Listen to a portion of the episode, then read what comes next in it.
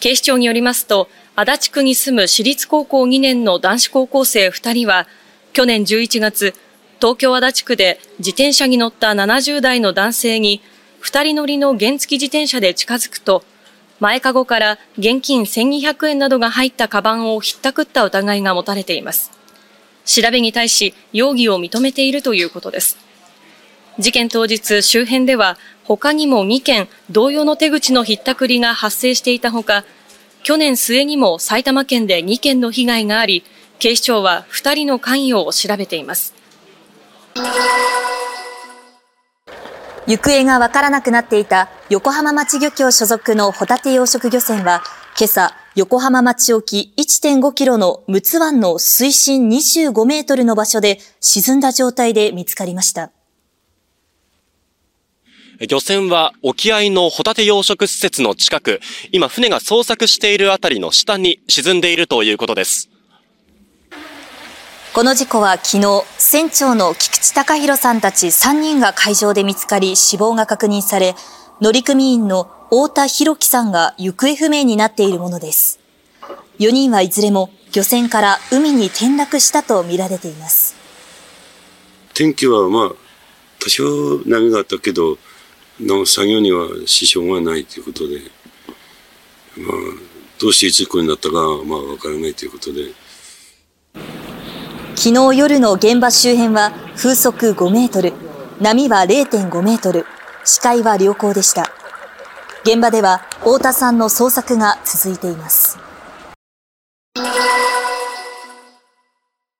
警察などによりますと、今日午前8時半ごろ、長野県小諸市の上信越自動車道上り線、佐久インターチェンジと小諸インターチェンジの間の少なくとも9カ所で事故が相次ぎました。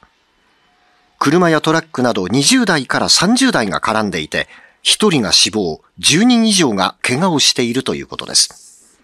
事故処理に当たっていた警察官も怪我をしたということです。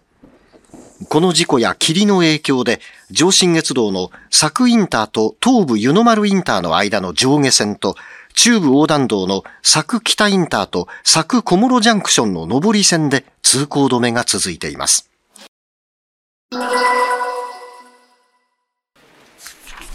警視庁によりますと、宮山翔吾容疑者は、外資系保険会社で働いていた2020年8月頃、交際していた30代の医師の女性に対し、祖父が資産家であると嘘を言って、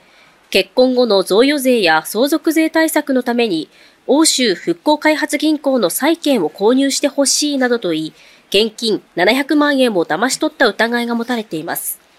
宮山容疑者は女性とマッチングアプリで知り合い、結婚を前提で交際していて、祖父は不動産会社の社長で、ランボルギーニやロールスロイスに乗っている。結婚後は家も建ててくれることになっているなどと話していたということです。調べに対し容疑を認め、騙し取った金は株の運用に充てて使い込んだと話しているということです。宮山容疑者はこの女性から合わせて2500万円を騙し取ったとみられ、警視庁は詳しく調べています。警察によりますと、殺人の疑いで逮捕されたのは田中秀人容疑者で、昨日午前11時半ごろ、横浜市戸塚区のアパートで、父親の信夫さんの頭を鈍器のようなもので殴って殺害した疑いが持たれています。田中容疑者は、信夫さんとこのアパートで同居していて、近隣の住民は去年から今年にかけ、田中容疑者が信夫さんに対して施設に入れなどと怒鳴っているのをたびたび聞いていたということです。調べに対し、田中容疑者は容疑を認めているということで、警察が動機などを詳しく調べています。